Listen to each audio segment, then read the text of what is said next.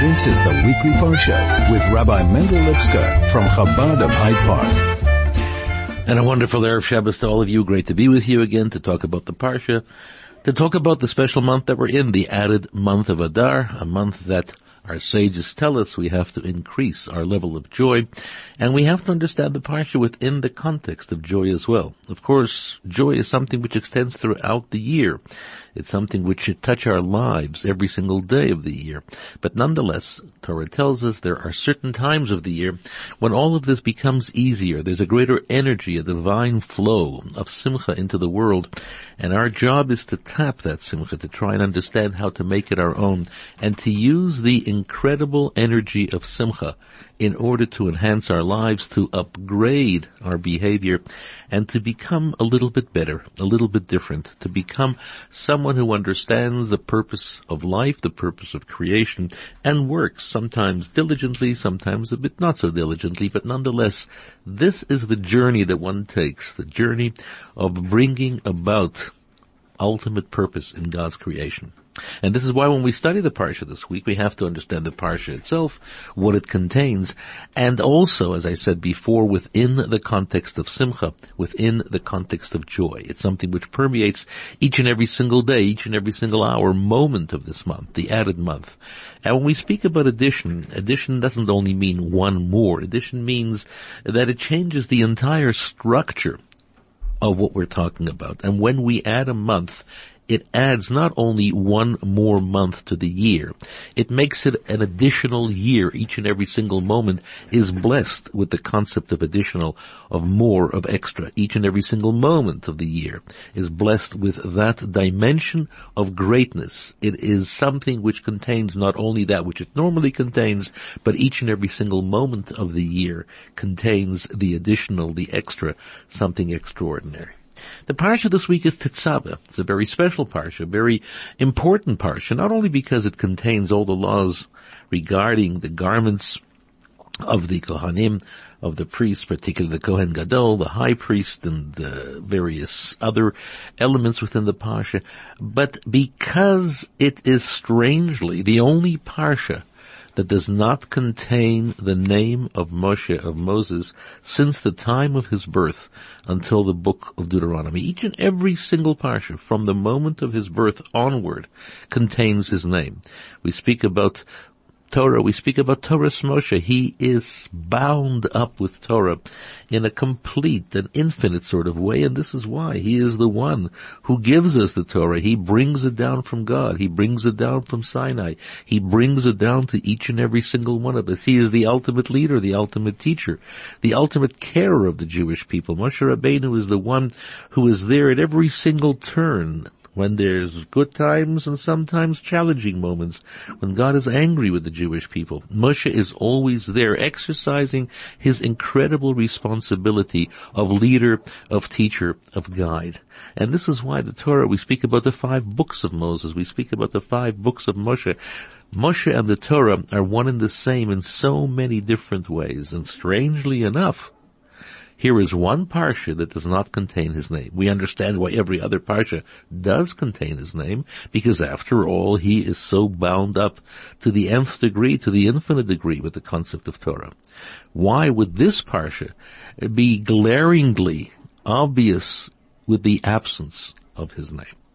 And some of our commentaries explain because of the fact that the Jewish people, when they sinned with the golden calf, with the Egel Hazav that we're going to talk about next week, when he sinned with the golden calf, God truly became angry with the Jewish people. How is it possible that so soon after revelation at Sinai, so soon after God himself came down on the mountain and handed the ultimate gift to the Jewish people, the gift of Torah, the Jewish people could in turn turn around and build a golden calf, an Egel Hazav. And while there are so many explanations that we'll talk about some other time, the fact remains it is extremely puzzling and worrying. How is it possible that the Jewish people behaved in such a negative, such a disturbing, and such a destructive sort of way?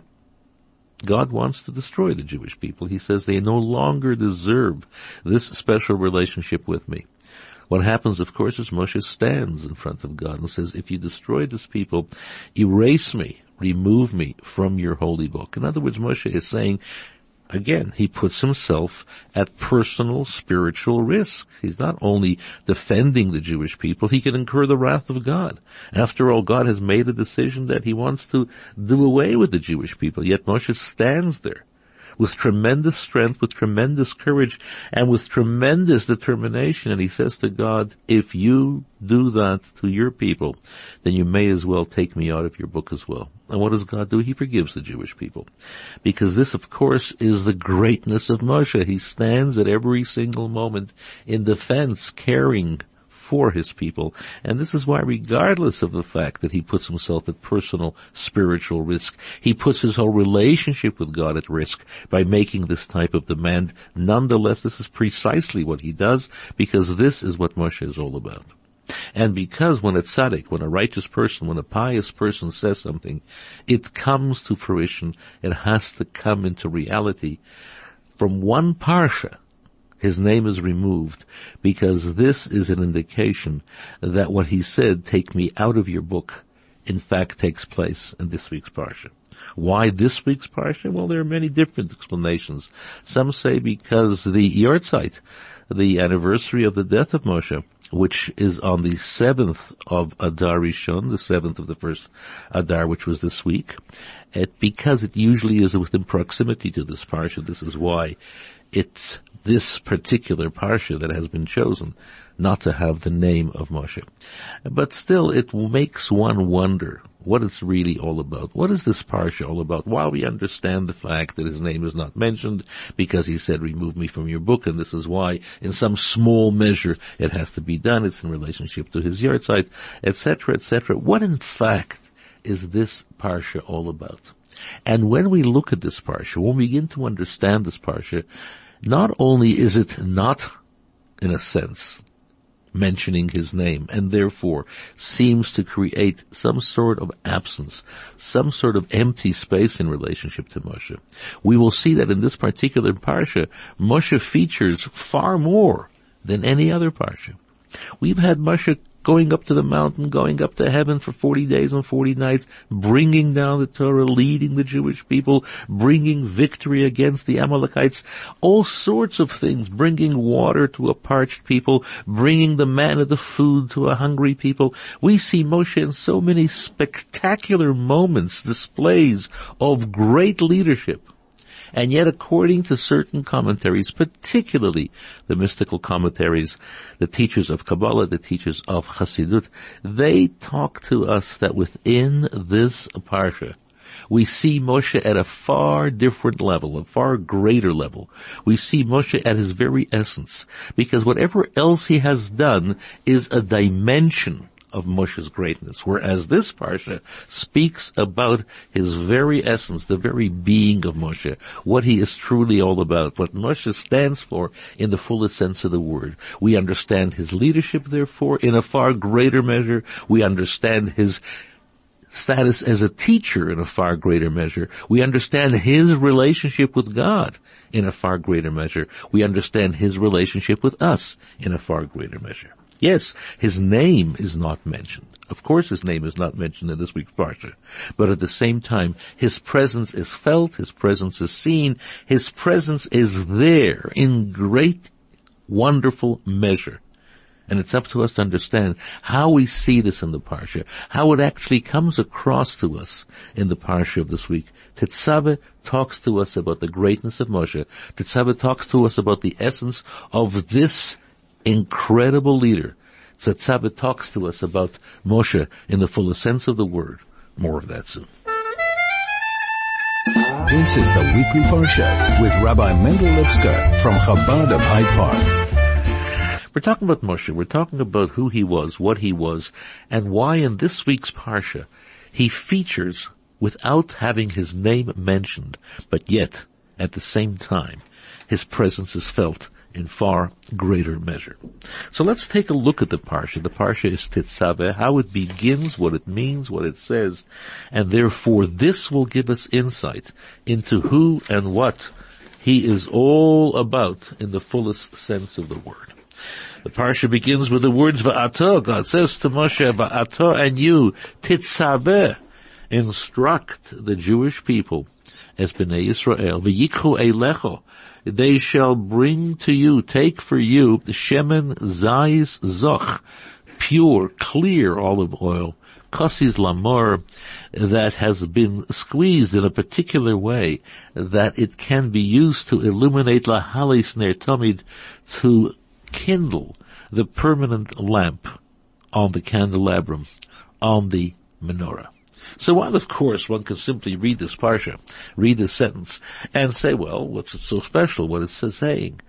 And suddenly we begin to realize that the actual structure of this sentence, what it conveys to us is something which is incredibly powerful and unique. Throughout the entire Torah, we have a huge number of times where it says, and God spoke to Moshe that he should tell the Jewish people, that he should instruct the Jewish people, that he should command the Jewish people. But it's always in the third person. God spoke to Moshe. We are being told about a story that took place or takes place in the third person. God spoke to Moshe, who then in turn speaks to the Jewish people. Whereas in this parsha, listen to the words, we are privy to something extraordinary. God says, and you will command, you will instruct, you will tell the Jewish people. We are privy to a very personal relationship between God and Moshe. It's not in the third person that we are being told about an event that takes place where God speaks to Moshe to talk to the Jewish people. But here, we are listening to the voice of God as he speaks directly to Moshe. You are the one who should do this important instruction. We are privileged by having insight of standing next to this incredible conversation between God and Moshe. It's not in the third sto- third person we're being told a story. We are standing at that point and place where God speaks directly to Moshe. And this is why even though his name is not mentioned, but his presence is felt. Because when his name is mentioned in the third person, that's precisely what it is. A story that's being told to us in the third person. Whereas over here, God directly communicates with Moshe. He speaks to him directly face to face. And we have been given the incredible privilege of standing there being privy to this important communication from God to Moshe. And what does he tell Moshe? He tells Moshe to make sure to get pure, clear olive oil to be used to kindle, to light up the menorah, the candelabrum. Now the question of course is asked, why is Moshe given this instruction? Why does he have to tell the Jewish people to bring the oil to him? After all, he's not the one who kindles the menorah. That's done by the Kohen. Whether it's done by a Kohen or the Kohen Gadol, the high priest, or any priest, the fact remains, and this is a duty, this is a job, this is one of the privileges that the Kohen has in the temple. Why is it necessary to first bring the oil to Moshe? Why not bring it directly to Aaron and his sons? Why not do that without bringing it to Moshe first? So in actual fact, when we begin to examine this particular passage in its deeper sense, we begin to see, we begin to understand that not only are we privy to God speaking directly to Moshe and we are being privileged by listening in on this conversation, but it goes far beyond that as well. The terminology is precise as every single word in Torah. Every single word in Torah has meaning within meaning within meaning within meaning and the greater the scholar, the deeper the study, one begins to see the incredible dimensions of each and every single word. But what is taking place over here is something which is quite extraordinary and this tells us who Moshe is. It not only tells us who Moshe is, but it tells us about his relationship with God, his relationship with us, and what in fact his real duty is all about. As mentioned before, he had a great many duties. He cared for the Jewish people. He taught the Jewish people. He led the Jewish people. But ultimately, what is his core responsibility? We hear this, we see this in this particular passage, in the opening words of the Parsha, as a matter of fact. Because the word tetzaveh, which means instruct or command, also comes from tzavta b'chibur, to connect. And what it, we hear is that God tells Moshe that the atah tetzaveh as Bnei Yisrael. You are the one who is able to connect the Jewish people with me. That the greatness of Moshe is not only that he teaches, he guides, he cares, but he is the one who is able to bring about that incredible relationship and connection between each and every single one of us and God. Yes, we each possess a soul, we each possess a neshama, we each possess a neshama which our sages tell us is chelik alika, mima'al mamish, part and parcel of God himself. But that's hidden deep within us. That's hidden deep within our, well, not only conscience, but beyond our conscience.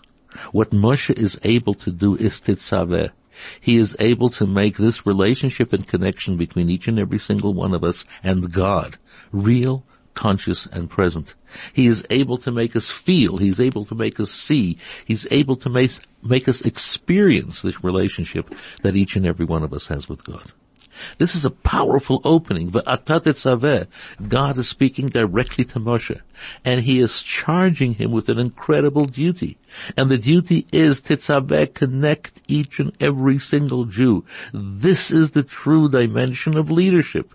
It goes far beyond caring. It goes far beyond time teaching. It goes far beyond leading. Yes, of course, all those elements are there as well, but what is the essential core instruction that God gives him is that you are able to tzabit, to connect each and every single Jew. Now just imagine that type of responsibility what it takes to have that sort of ability, what kind of gift that God gave Moshe that he is able to achieve this incredible relationship with each and every single Jew that not only does he care for that person, not only does he teach that person, not only does he lead that person, but he actually connects him with God directly. And how does he do this?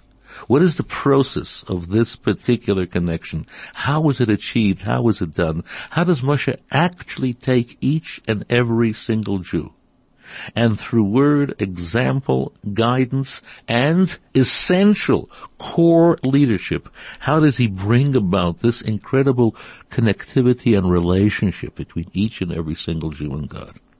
And he says the way you have to do it is through the metaphor of oil. Now, oil talks to us about intellect, higher intellect. Oil talks to us about spiritual dimensions of the neshama. Oil is something which is there and it is brought out from within the olive. But the way that is brought out from the olive is kasis lamar. It has to be squeezed. It has to be pressed. It's not something which comes automatically and easily. In order for us to bring out that oil, we have to go through a process of kasis. And kasis means difficulty. Kasis means allowing oneself to be to a certain degree squeezed and pressed in order to bring out that rich oil that we possess, that neshama quality, that spiritual dimension, that God reality that is contained within each and every one of us at our core level, in fact our very essence being that relationship with God. This is what Moshe is able to do. Moshe is able to teach us how we mustn't fear the fact that in order for us to achieve this level, we have to go through challenges and difficulties and perhaps sometimes a wee bit of pain as well. But it's something there that brings out deeper qualities, essential qualities, relationship between ourselves, each and every one of us, and God Himself. Can you imagine this incredible responsibility that God places on Moshe? That God places on Moshe in a sense the millions of people that he was responsible for in the wilderness and throughout all time because actually Moshe is our eternal leader. And as our mystical sages speak to us about Ispashtusa de Moshe b'chol dora v'dora. In each and every single generation, there's the extension of Moshe. There's the leader.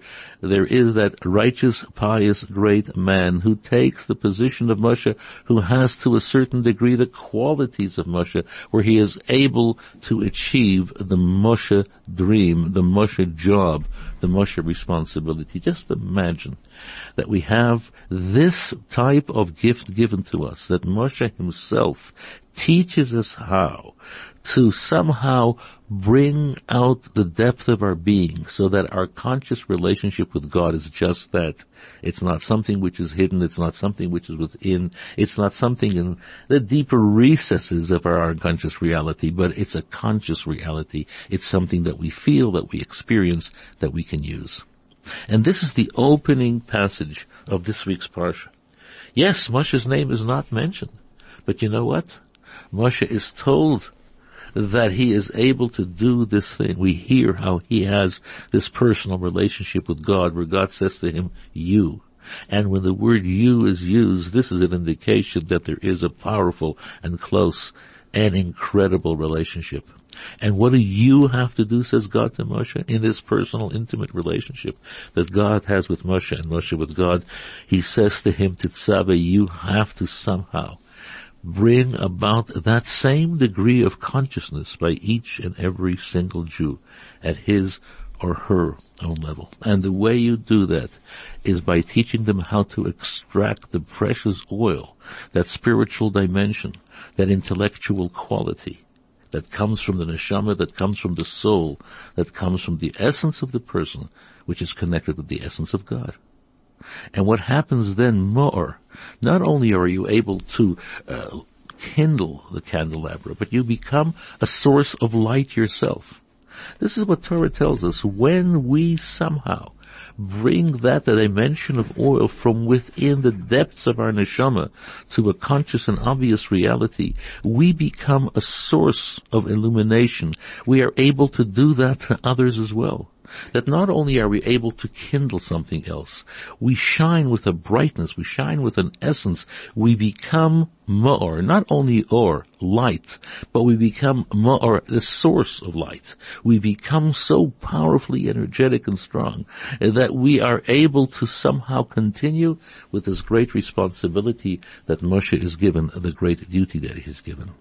And then what do we do? We are able to illuminate the menorah that permanent central lamp that somehow shines not only within the content and context of the Bet HaMikdash, of the Mishkan, of the tabernacle, but it's a light that goes far beyond and brings light to the world in the deeper sense of the word light, because this is precisely what the world needs most of all.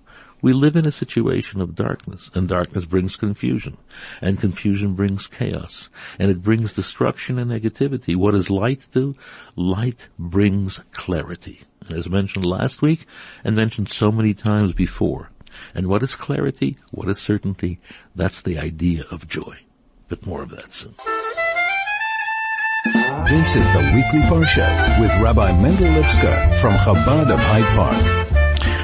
We're talking about Moshe Rabbeinu. We're talking about the fact that God tells him, Titzaveh, you, Moshe, you have the capacity, you have the responsibility, you have the duty, not only of leading, teaching, and caring for the Jewish people, but connecting them with me and how each and every one of us, by going through the process of allowing ourselves to be squeezed a bit, yes, a bit of effort, of doing something which is a bit difficult. It doesn't come easily. It doesn't come automatically. It's something that has to be done with a certain degree of effort, of exhausting effort sometimes. But the end result is ma'or. Not only have you brought out that one drop of absolutely pure, clear, holy oil, but you become a source of light. You become a source of illumination. You're able to light up a world that is dark and confused. You bring clarity. You bring purpose. You bring certainty into a world that is so chaotic.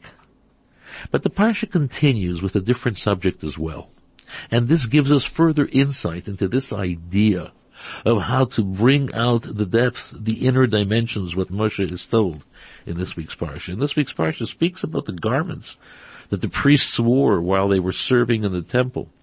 The four garments that the ordinary priests wore, the eight garments that the high priest wore, I'm not going to go through the garments per se, but to talk about the concept of garments. What are garments for? Garments are there for a number of reasons. Number one, our clothes, our uniform somehow tells the world who we are. You know, you look at a policeman, he's wearing a particular type of uniform. A fireman wears a complete different type of uniform. A sailor wears a uniform. A different people wear different uniforms to tell us who and what they are. At the same time, they are there to a certain degree to protect us against the elements, hot, cold, whatever the case might be. And the third and a very important dimension is for modesty so that we are able to appear in public not only to inform the world who we are and what we are, but we do so in a modest sort of way. Now this is something which is important for, that, for us to understand. Because garments being external to the individual, we often think to ourselves, well, what role does it really play? You know, every couple of years, fashion changes, taste changes, and this is why we wear it like this, or we wear it like that, and this color and that shape, and this particular cut and this particular way. No. It goes far deeper than that. Because it touches upon the essence of the individual as well. Because the garments, as I said before, not only reveal who we are to others, but actually can reveal who we are to ourselves as well. Because in the holy books, in the holy book of Tanya at great length, we talk about the garments of the soul, thought, speech, and action. And what does thought do? Thought communicates our inner dimensions of intellect to a conscious reality within our minds. In other words, that which we feel and understand and think and know at a very deep level, far beyond it becomes a thought far earlier than it becomes a thought, exists in a very deep recess as far as our souls are concerned. And in order to draw that out to a conscious reality, we need the power of thought. Thought communicates to us what we really know, what we really understand, and what we really think about speech as well. Speech communicates to others in a way of who and what we are. And of course, action enables us to function in the world correctly and to do the things that are necessary and to do them correctly. And this follows on the idea of Moshe connecting the Jewish people with God himself. It's not only the drop of oil, that drop of pure oil that turns us into a ma'or, turns us into a source of illumination, but it's also how we choose to handle the garments that we wear. How we choose to reveal to ourselves our innermost thoughts. How we choose to communicate to others what we are thinking and what we are trying to say. How we act, what example we set in the world all those things connect us to ourselves and therefore, in a sense, connecting us to God as well. And all those things reveal tremendous dimensions of power within us through thought, through speech, through action. This is what garments do. And we do it in a modest sort of way because this is what garments are all about. Garments are there not only to protect the body, but in a sense to hide the body. Because this is something which is personal. It's something which is intimate. And it's not something that we simply flash and show around in terms of the world. There has to be a dimension of great modesty and the greater the modesty, the greater we are able to receive further gifts and further insights into our thought, into our speech, into action the modesty of thought, the modesty of speech, the modesty of action.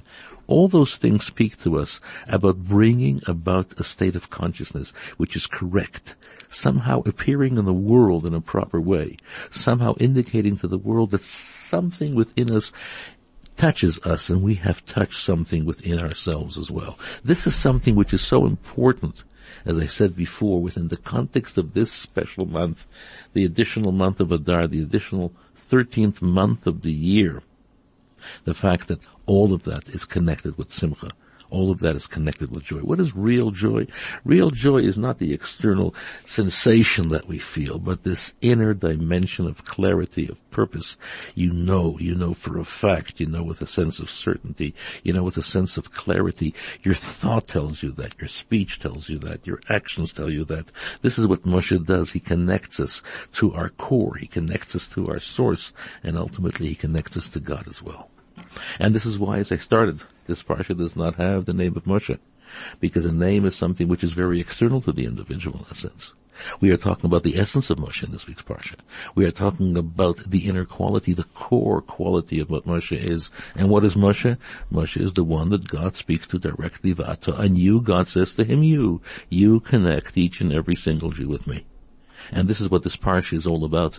And this parsha, well, almost always comes out in the month of Adar, the month of joy, because what greater joy could there possibly be than a conscious and powerful relationship that we have with God, and to know about it, to feel it, to experience it with a tremendous degree of energy that this month gives us. So, when you are in shul tomorrow, listen to the parsha very carefully. You won't hear the name of Moshe, not mentioned, but you'll sense it. And the minute you begin to sense it, you begin to realize that you sense it in a far more powerful way than you might sense it any other parsha where his name is mentioned. We're privy, standing right there where God says to him, you Moshe. Can you imagine standing right next to that situation where God speaks directly to Moshe and he allows us, he allows us to be present at that incredible moment. And this is the moment that you have to develop when you hear the Parsha being read tomorrow. And this is why it's important to study the Parsha. And this is why it's important to understand Moshe. It's important to understand each and every one of ourselves in relationship to who and what we are. To who, in fact, we are bound up with intimately. Through the teaching, the guidance, the love, the direction of Moshe. Not with his name, but with his essence. So listen carefully to the Parsha. Good Shabbos.